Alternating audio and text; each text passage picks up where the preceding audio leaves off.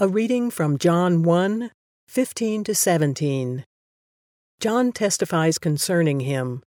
He cries out, saying, This was he of whom I said, He who comes after me has surpassed me, because he was before me. From the fullness of his grace we have all received one blessing after another.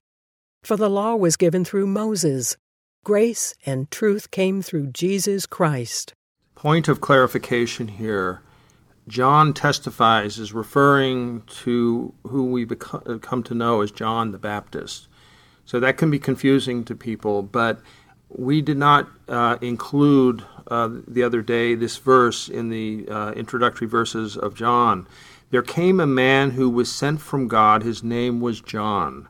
He came as a witness to testify concerning that light, so that through him all men might believe, him being Jesus.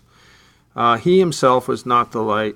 Uh, he himself was not the light. He came only as a witness to the light. The true light that gives light to every man was coming into the world.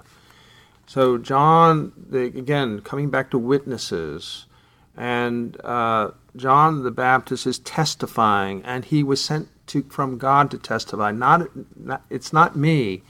I'm pointing to him. He is the one you're to look to. Yeah, there's two really interesting pieces that come together right here at this point. One is this is a confirmation of an Old Testament uh, expectation that a prophet would come before the Messiah, one in the wilderness announcing, uh, Prepare the way for the Lord. And John steps into that role. There's multiple connections you get to see. But this idea of witnesses giving testimony, uh, there are multiple uh, that we see from John. He loves this word. Uh, there is uh, John the Baptist who gives testimony. There's the Old Testament scriptures that give testimony. There are the first disciples who give testimony.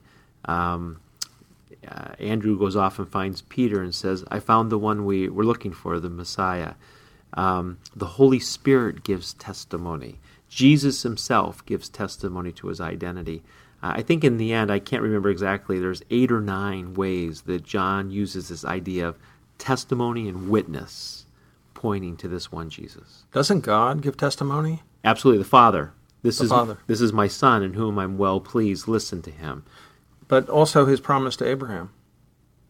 Wouldn't that you know that, that after you will come, you know, um, I, are you referring to the promise to Moses? One is coming greater than you, and that whole idea of the of a prophetic. No, that word. you will be a father of many nations. Oh yeah, absolutely. Okay. Yeah, this has been anticipated through all the prophets. I mean, Abraham gets uh, is the forerunner of faith, the forerunner of Jesus. Uh, Moses is told, "There's one coming after you," and the language is of that of a prophet, the Word who's coming. All of these witnesses, all of history uh, before Jesus points to him, uh, while he's there, there's all these words spoken about who he is and his identity. And then looking back, there's confirmation uh, through realizing the flow of the Christ event and everything that has happened.